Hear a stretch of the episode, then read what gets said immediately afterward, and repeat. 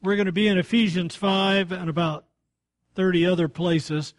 But what I did, I put the verses in the PowerPoint so you won't have to look all over. I know sometimes that can distract you from listening to be looking at a bunch of different verses. So we have uh, quite a few in the PowerPoint this morning. And the focus, what we're looking at is how can you please God? We looked at this a little bit last week and we're looking at it a little bit more this week. And last week we looked at some ways that you definitely cannot please God.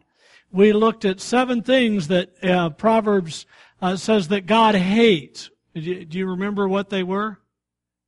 What, what, what were? What was that? A proud look. Lying tongue. You remember the third? Hands that shed innocent blood. Murderers.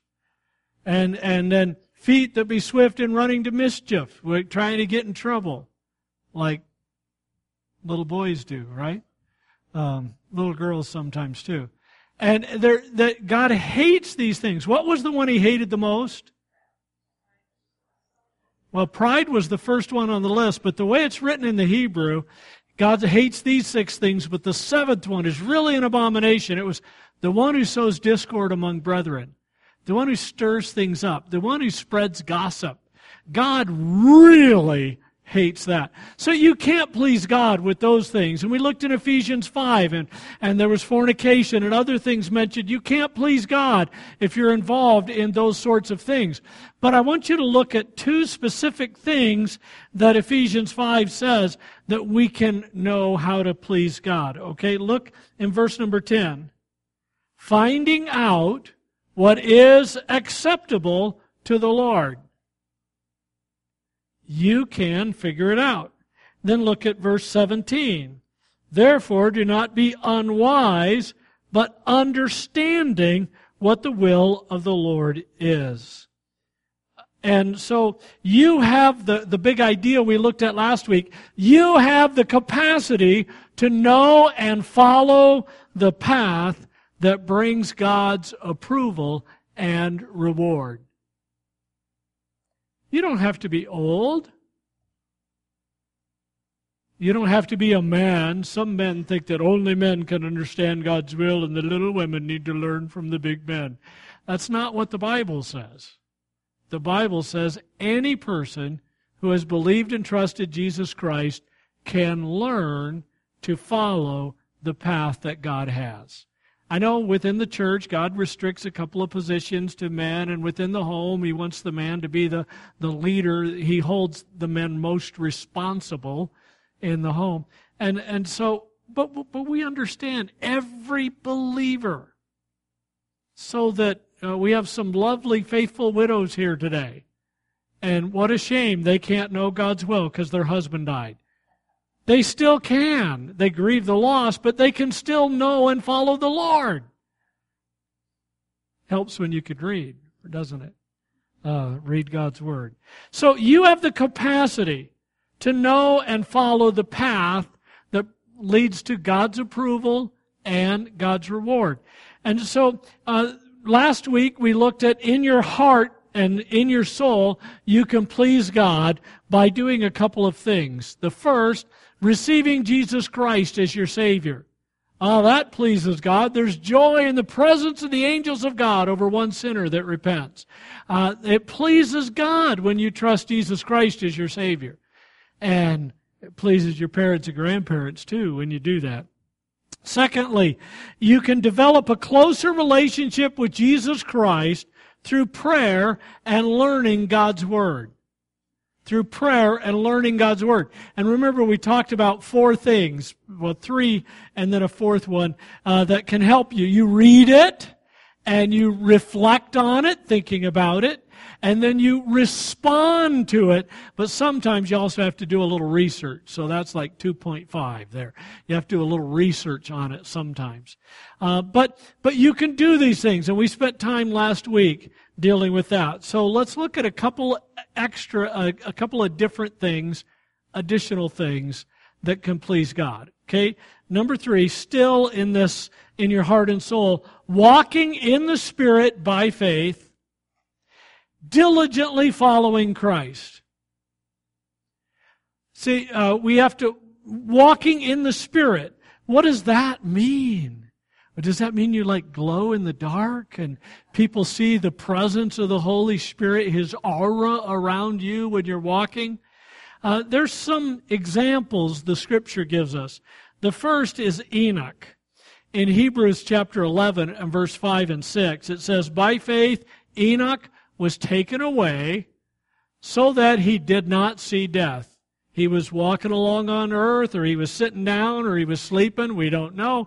And God just took him to heaven, and he was not found. Unlike other people, like when my mom went to heaven, her body stayed behind.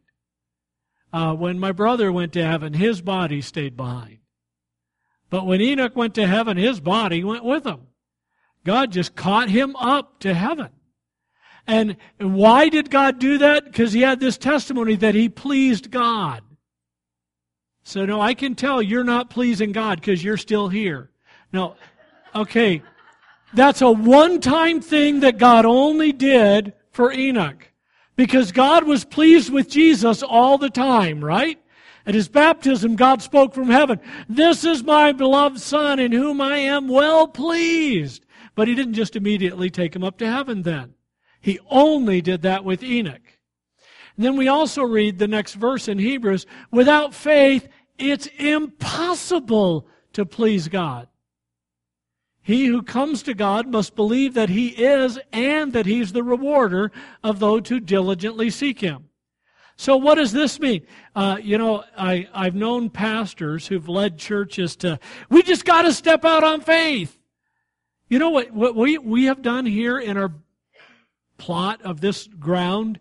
Um, Pete and Annette Rice stopped by here the other day. Um, they just showed up in the office, and I was on the phone, and Evelyn was in the office, and and uh, she opened the door and said they were here, and and Kathy and I had the opportunity to have lunch with them. Uh, and that was a blessing. They're missionaries. Well, he's an evangelist, but we support them as a mission from our church.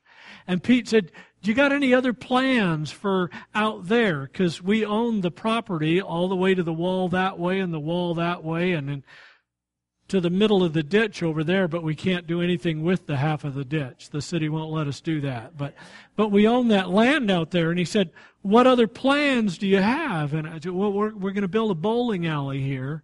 No, uh, we have plans actually for for a multi-purpose building that could be a gym and uh, and and that's on the plans. It's approved by the city. We would still have to hire an architect and go through the process of the building, but, but for zoning purposes and that, it's already approved to do that building. Um, there's just, just one little thing, you know. We need about $1.1 million to do it. So just, except for that little thing, we could do it. And I have actually seen pastors challenge, we got to step out by faith, people. We got to just believe that God's going to provide. And so we're going to step out by faith. And, and they have built buildings and then they couldn't pay for it. And then the church lost it. And then the pastor leaves because those people just didn't have faith. And he went somewhere else to share his gift. There's a difference between stepping forward by faith and being an idiot. There, there's a difference. Now, when God leads you to cross a chasm, you can't tra- cross a chasm in two jumps. It's all or nothing. You know, but most of the time in the Bible, God doesn't say, hey, take a leap of faith. I would try it, but I'd hurt myself. Some of you were really worried there for a moment, weren't you? You thought I was really going to do it. Especially the ones who've been around for a while. They remember when I did stuff like that. So, in fact, I jumped off of here holding a kid one Awana night. So, a uh, long time ago. That kid's now bigger than me.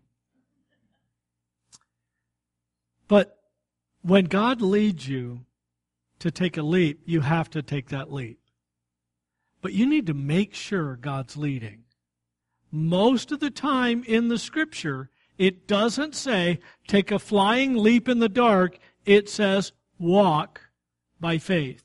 And the illustration in the scripture of God's word, his word is a lamp unto my feet and a light unto my path. You remember reading that in Proverbs or Psalm 119? Well, you know what that meant? That see, they didn't have spotlights and flashlights. I have really good night vision, and I walk through this building when it's dark, and I don't think anything of it. And uh, we had uh, a locksmith here the other day because a couple of our locks were broken, and I just walked in the back door, and I walked in over here, and I'm about to go in this door, and I I turned around. I said, Oh, I'm sorry. Did I need to turn on a light? And he had dug in his pack and pulled out a flashlight so he could follow me because he couldn't see. And, and, uh, so, uh, but I got distracted. I shouldn't have shared that story. But listen, what we need to do is walk by faith and, and take those steps. And that lamp that the guys that, or, uh, Psalm 119 is talking about, it was a little fire burning lamp. We didn't have searchlights. I mean, Rakosi's son Phil had a million power candle flashlight out here one night. So I pulled out my two million candle power one and we were zapping each other with it and we could spot them off the clouds. And this would light up where you could put your foot. So you could see where to take the next step and a little bit beyond that. And that's all you could see. And most of the time, that's how God calls us to live, walking by faith and not by sight. 2 Corinthians 5, 7 through 9. It, we walk by faith, not by sight.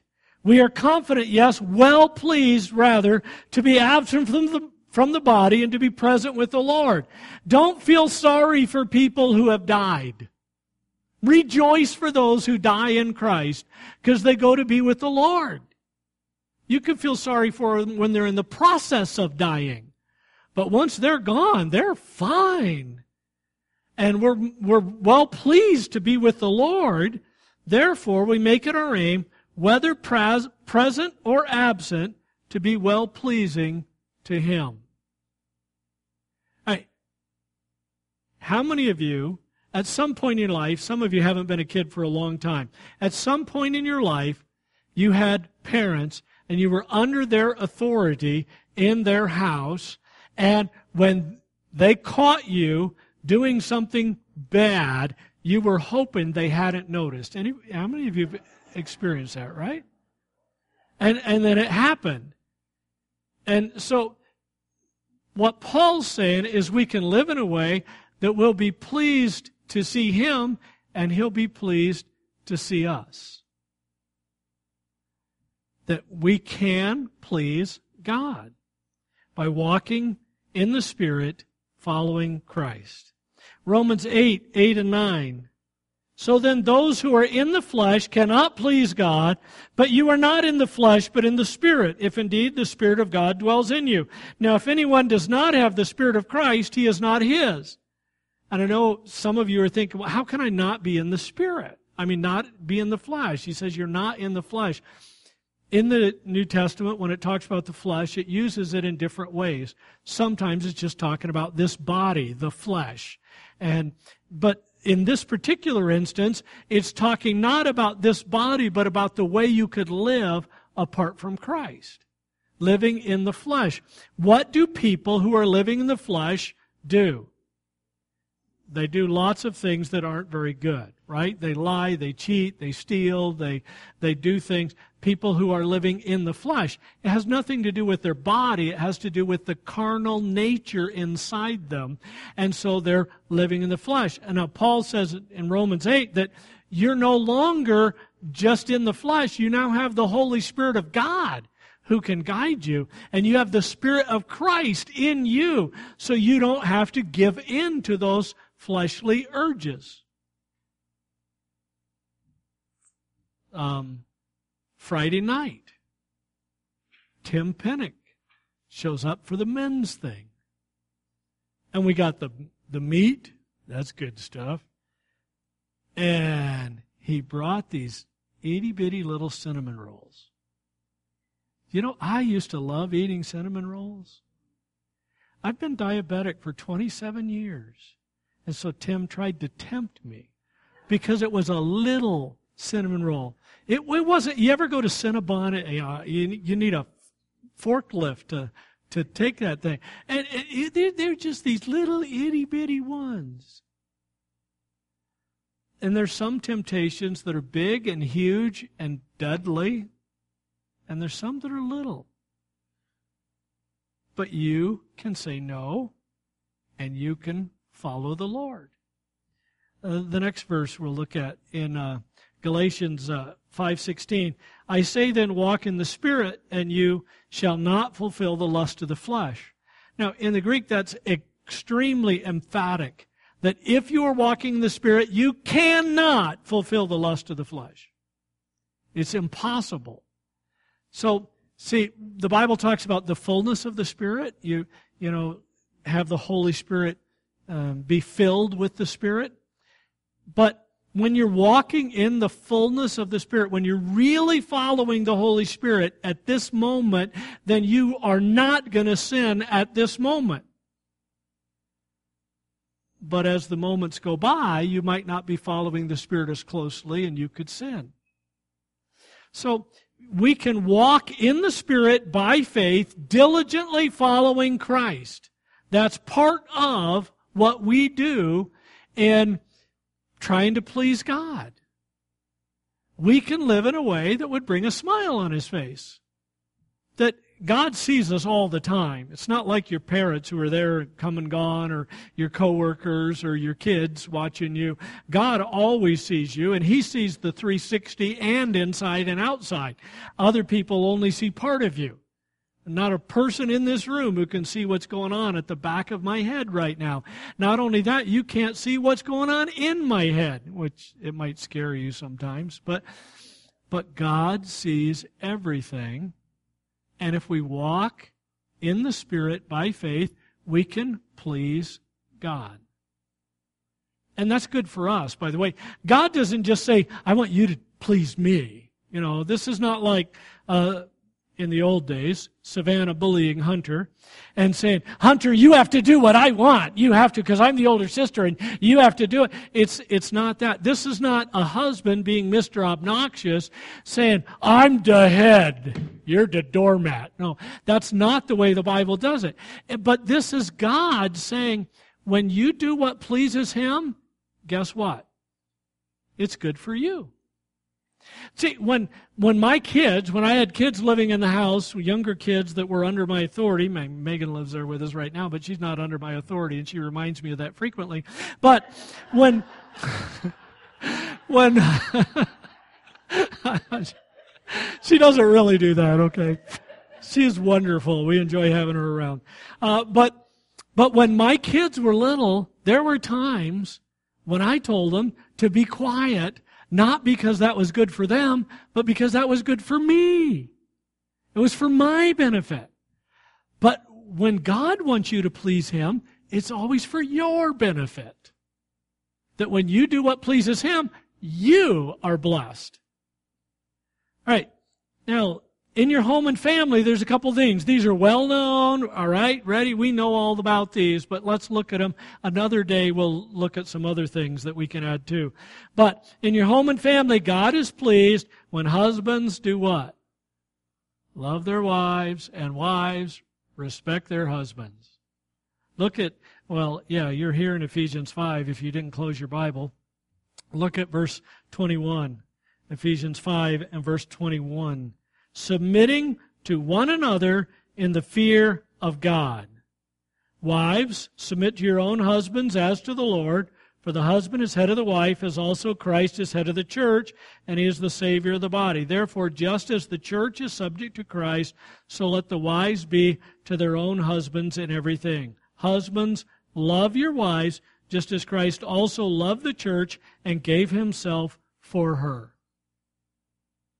So you know, we, we kind of expect. Well, yeah, husbands have to love their wives. Yeah, wives have wives have to respect their husbands, right? Yeah, we we know that. We hear that a lot. B- but do you do it? One one Sunday years ago, I had Kathy up here on the platform. In the middle of my message, I was preaching on uh, wives submitting and and so I, I gave her some questions that she knew I was going to ask her. So she knew what the questions would be when she came up here. But I didn't know what her answers would be. And one of the questions was, when was the time in our marriage you had the most difficult time submitting to a decision that I made? And then I stood here sweating it out. And her answer was, never, honey. You're wonderful. Not really. I don't remember what her answer was, but, but I wasn't surprised by it. You know, it doesn't mean that we're perfectly in sync. In fact, just this morning she said, We've been married 39 years. Why would you think I would do that? And I said, I'm a guy, you know? We do weird stuff like that. But you, it's not, there is no ideal marriage, never has been. Jesus wasn't married, and if he had been, he wouldn't have been married to a perfect person. So, but husbands, you have to love your wives. And I know a lot of guys really get into this. Wives, submit yourselves to your own husbands. Yeah, but before he says that, what does he say? No, no. Before he says, wives, submit to your husband in verse 22, what does he say in verse 21? Submit to one another. And then he also says, husbands, love your wives, not just feel good about your wife, feel that romantic attraction to your wife. Love your wife as Christ loved the church and gave himself for it. Look at what Jesus Christ did for the church. He died, not just died, endured horrific agony so that we could be the church. That's how husbands are supposed to love their wives. All right, next one that we're really familiar with, kids. What can you do to make God happy? In the home and family. When kids obey their parents, look in Ephesians chapter 6. Children, obey your parents in the Lord, for this is right. Honor your father and mother. We were talking about this in Trek on Thursday night. Honoring is more than just obeying. Honoring is showing respect for and being kind to. And even though my mother's dead, I still have a biblical obligation to honor my mother and to appreciate the good things she brought in my life. And honestly, some people have lousy parents and it's really hard to respect and honor them, but it's still your job. God wants you to do that. Honor your father and mother, which is the first commandment with promise, that it may be well with you and you may live long on the earth or have a more full life while you're on the earth. Uh, Colossians 3.20 says, Children, obey your parents in all things. Why? For this is well pleasing to the Lord. So it's pleasing to the Lord when kids obey their parents. And I know kids, you, you probably get tired of hearing that in church. Uh, uh, quite often I'll say to a group of kids, all right, kids, what's something God wants you to do? And they all say, obey your parents. Like, same old, same old. There's lots of other things too, and we'll look at some more on another day. But, but listen, I want you to think about the way God talks about obedience. Okay? Obedience is more than just doing what you're told. Jesus raised the bar on murder, right? In the Sermon on the Mount, Jesus said, if you hate someone, you've committed murder in your heart. Jesus raised the bar on adultery, right? He said, if you look at a woman to lust after her, you've committed adultery in your heart already. And Jesus raises the bar on obedience. Listen to this. Uh, in Luke 17, verses 9 and 10. He's talking about a master, a one who's in authority over other people. And he says, Does he, the master, thank the servant because he did the things which were commanded him? I, I think not, he says. So likewise, you, when you have done all those things which are commanded, say, We are unprofitable servants. We have done what was our duty. And, and so, kids, if your parents assign tasks and chores for you, you can't just do the minimum. Do more. Kathy got to see this little girl. There, there were three kids who were told to pick up toys, you know, and they were given an exact number. They had to at least do that. And one did exactly that and then quit. And one fussed and whined and didn't even want to do that. And then the third one just kept going and kept picking up, didn't she? Did she do like yeah, finally Kathy had to stop her from picking up. How many of you parents have to do that? But stop her from picking up so she could go play because she was doing way more than the other kids were. Listen, God wants you to do more than just obey the bare minimum. Don't just do the rules.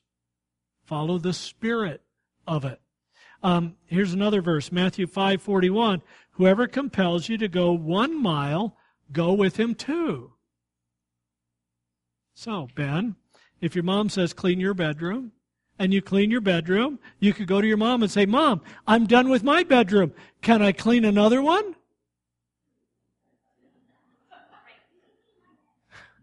See, if you didn't hear that, Jerry's saying, he can do mine. Quick thinking, Jerry.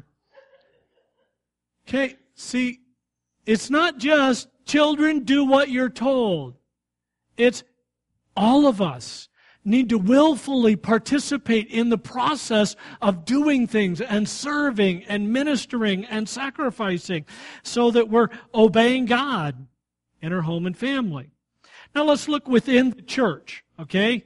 Hopefully you're still in Ephesians 5. When you show love to your brothers and sisters in Christ. Ephesians chapter 5 and verse 2. He says, Walk in love as Christ also has loved us and given himself for us, an offering and a sacrifice for a sweet smelling aroma. Walk in love. So that when you come to church, you're not supposed to be heading toward the most comfortable seat. Uh, when we used to have pews, you know, pews, as, as pews get older, they get certain places that are more comfortable than others. And we rearrange the chairs. You can never sit in the same chair twice because we're rearranging and moving them around. And even if you sit in the same spot, it's probably not the same chair. But, but man, some people that, you know, they get really grumpy. I saw a comic this week and this guy comes up, you know, and there's a guy sitting like over where Tim is. And, and this guy walks up to him and he says, we're happy to have you visiting in our church, but you're in my seat. How spiritual is that, huh? Uh, and yet, if you've been around church for any length of time, you've probably seen something like that or worse. We're supposed to walk in love. Uh, John 13, 34 and 5. A new commandment I give to you, that you love one another as I have loved you, that ye also love one another. By this, all will know you are my disciples if you have love one for another. What does the world think when they think of Christians, especially Christians like ours, where we're fundamental to the biblical truth and we hold on to that? We're not fundamentalists. That's a different matter altogether. But we hold to the fundamentals of the faith and we're diehard biblicists. We really try and follow the Bible. What does the world think about Christians like that? We're, that we're weird, we're judgmental, we're mean, we're unloving. Why do they think that? Probably because of us. Because of people like us out there who get on a rant and they get up in front of people. God hates this! You know, you know what God hates the most in his hate list? The one who sows discord. That's the one he hates the most. And we don't need well, I'm getting ahead of myself. Well, I'm gonna. I'll get on that again a little bit later. So don't forget. We'll come back. Number seven. When God's word, God is pleased when God's word is preached boldly and clearly and without apology. That's what God wants to see. Boldly and clearly and without apology. 1 Corinthians 1:21 It pleased God through the foolishness of the message preached to save those who believe. 2 Timothy 4 2. Preach the word. Be ready in season, out of season. Convince, rebuke, exhort with all long suffering and doctrine or teaching. Uh, this is what God, He's pleased when His word is being taught.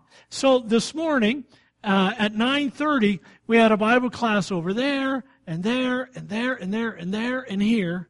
And in all of those rooms, God's word was being taught clearly and accurately, and God is pleased when that takes place.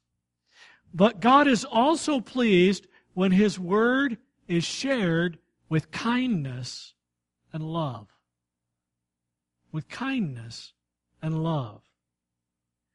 Look at this. Ephesians 4:15 says, "We should speak the truth in love." Ephesians 4:29 Let no corrupt word or communication proceed out of your mouth, but what is good for the necessary edification that it may impart grace to the hearers. So, occasionally Mr. Qualls has to discipline a younger Mr. Qualls or two. Occasionally he has to do that. So, the way he does that, the manner in which he does that, is important to God. He's supposed to do it in a way that is for the benefit of the boys. That doesn't mean you can't make them upset. It doesn't mean you can't annoy your kids. But you have to do what's good for them. Sometimes kids don't know what's good for them. I mean, they honestly think Twinkies are better than uh, you know, a chimichanga. Uh, how could they think that? I, I don't understand that. But kids don't know. So you have to do what's best for them in the long run. So the way you discipline them is not, you don't smack them in the head. And I think even when you spank kids, it's better not to use your hand. There are times when you should spank a child, and, and I think it's better not to use your hand, use a piece of rebar. No, I'm just kidding, okay? Just kidding. Saw a couple of kids go. I know Jerry's thinking, do not tell my dad that, please. All right, so so what Kathy and I, we had a little stick. We called it the stick. It was just a ruler. Used to have a metal piece on the edge of it. We pulled that out, and we used that to swat our kids. But but why would you think we would use that instead of just swatting them with our hand? No, it wasn't to not hurt our hand. What did you say? The association. We wanted, when we reached our hand to them, we wanted them to feel like we were ready to hug them. We didn't want to reach our hand out to hug them and have them go, thinking we were going to smack them. That's what we did. I'm not saying that's from the Bible, thus saith the pastor. No. Okay? When you discipline, you have to do it for the good of the kid. So it's never a good idea to discipline when you're angry. If you feel angry, separate them. Send them off by themselves. Put them apart. And then when you've calmed down a little, then go discipline them for their good and your good to honor the Lord. So, we cannot apologize for the truth. This is really important to understand. We cannot apologize for the truth, but we must share it in a way that is consistent with God's amazing love and His abundant grace. There are things God hates. There are things that are an abomination to God. And we have to say, God hates this. It's an abomination. We can't do what our culture does and what some churches do. It doesn't matter. God loves you. Does God love them? Absolutely. Does he want them to stay that way? Absolutely not. He wants them to be changed by his word. So we have to preach the truth of God's word boldly and clearly and without apology in love, administering grace to the hearer. It requires all of it, not just part of it. Hey, number nine, this is a little little thing we won't spend a lot of time here, but when you're generous toward your church and toward your pastor and staff, I know churches that like starve a pastor. Um, we, there was a church that was interested in us coming before we came here, and they had a parsonage, and they would require us to live in the parsonage that was 900 square feet.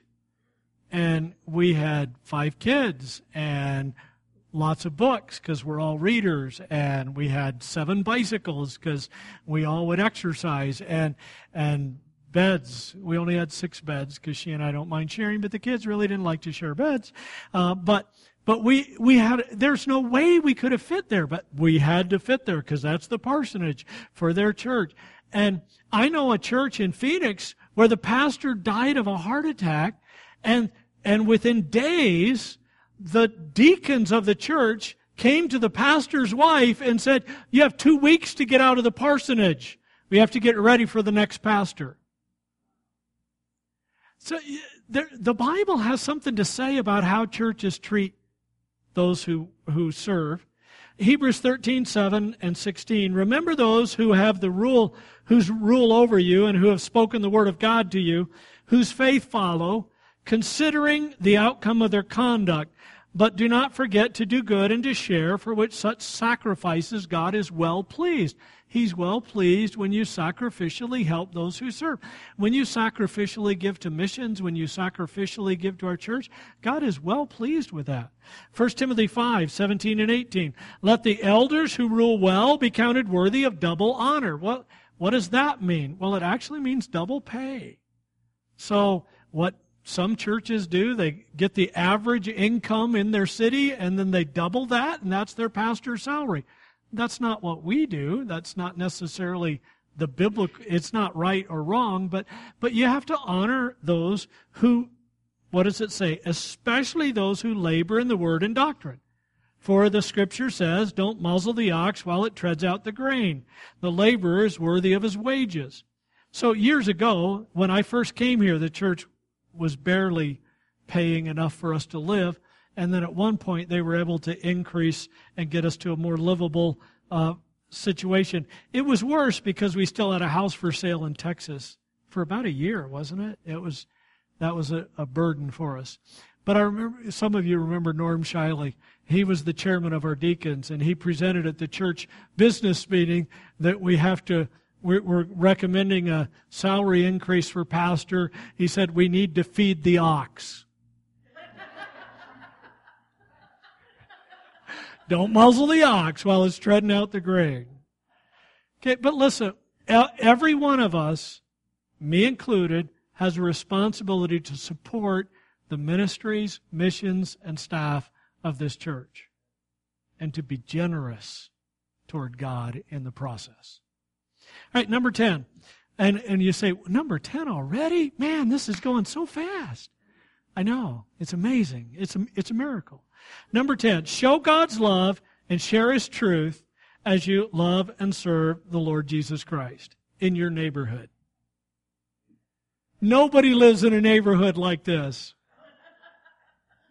All right, to be honest with you, I think Larry would like to do that for a couple of weeks.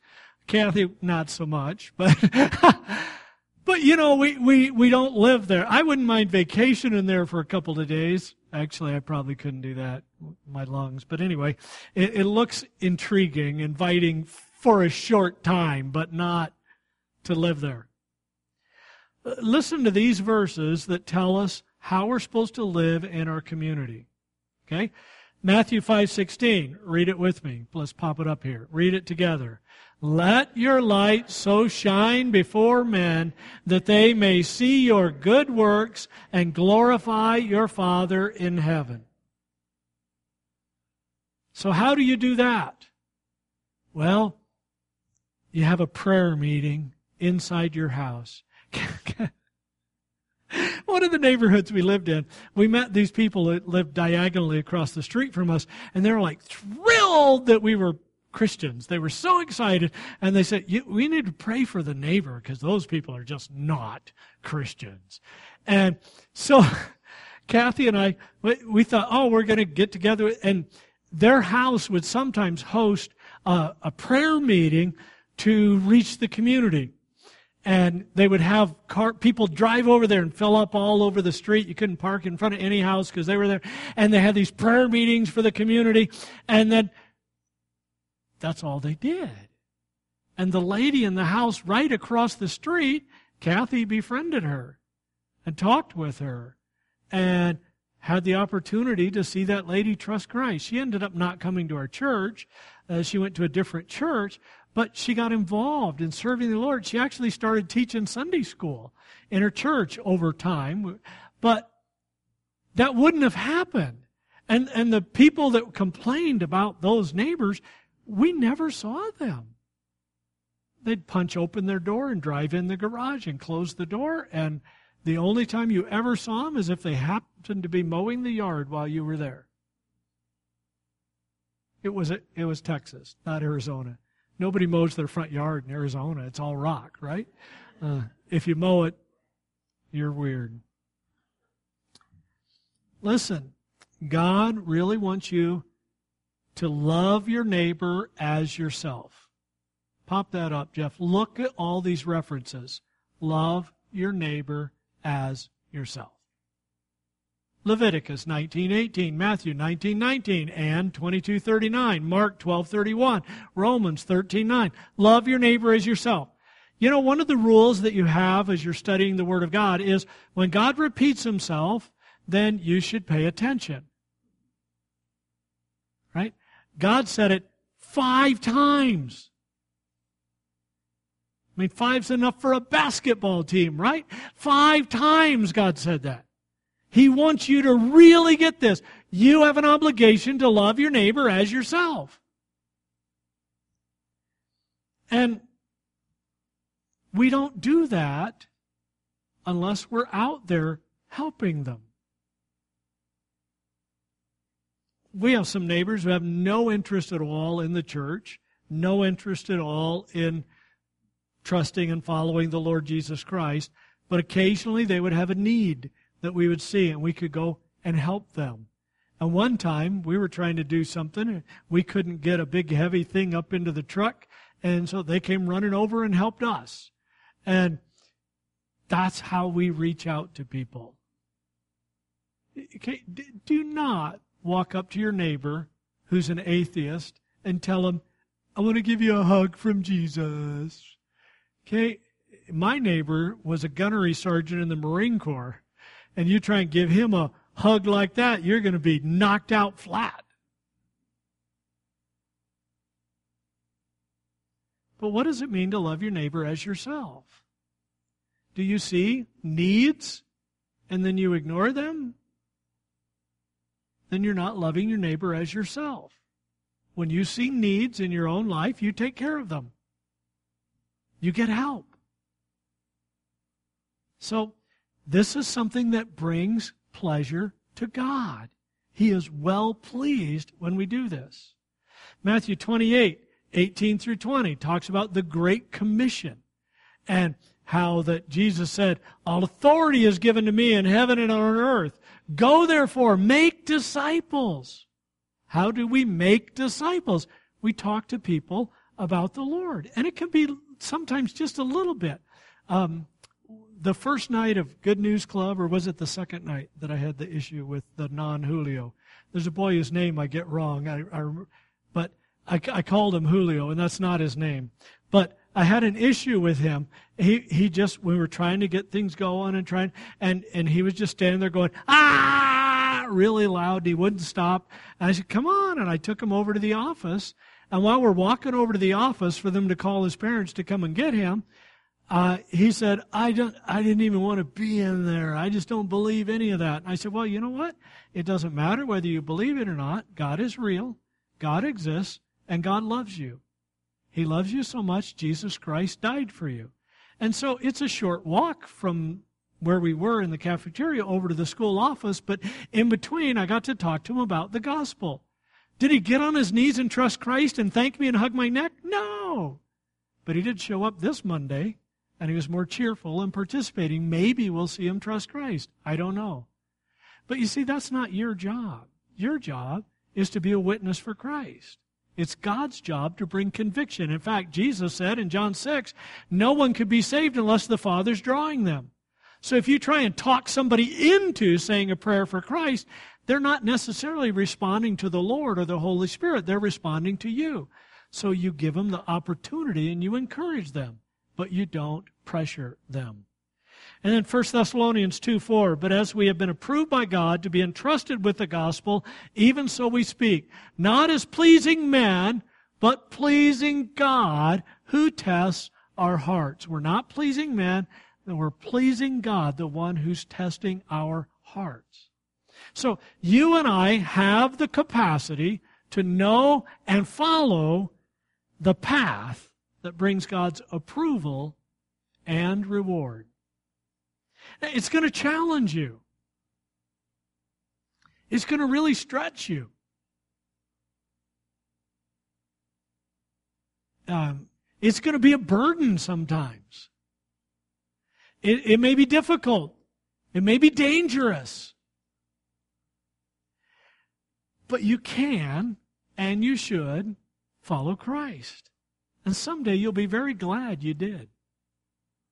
Can you imagine if you are in the process of habitually trying to please the Lord, and then you die or the rapture takes place, and you're standing before the Lord for your reward, and He looks at you and says, Well done, good and faithful servant. Here's your rewards. Wouldn't that be great? Wouldn't that be worth any sacrifice? Oh, yes, it would.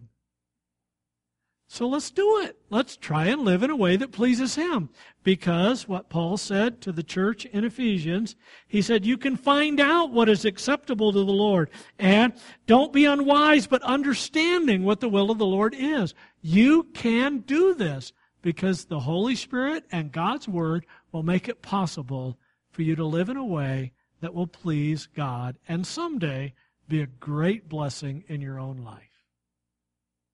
Father, help us to show your love and and uh, be kind to other people. Help us to never forget our responsibility to you and to others, that you want us to love you with all our heart, soul, mind, and strength, and you want us to love other people uh, as ourselves, to really care.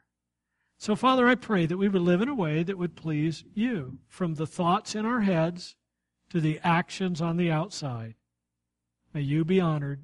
May you be glorified. In Jesus' name, amen.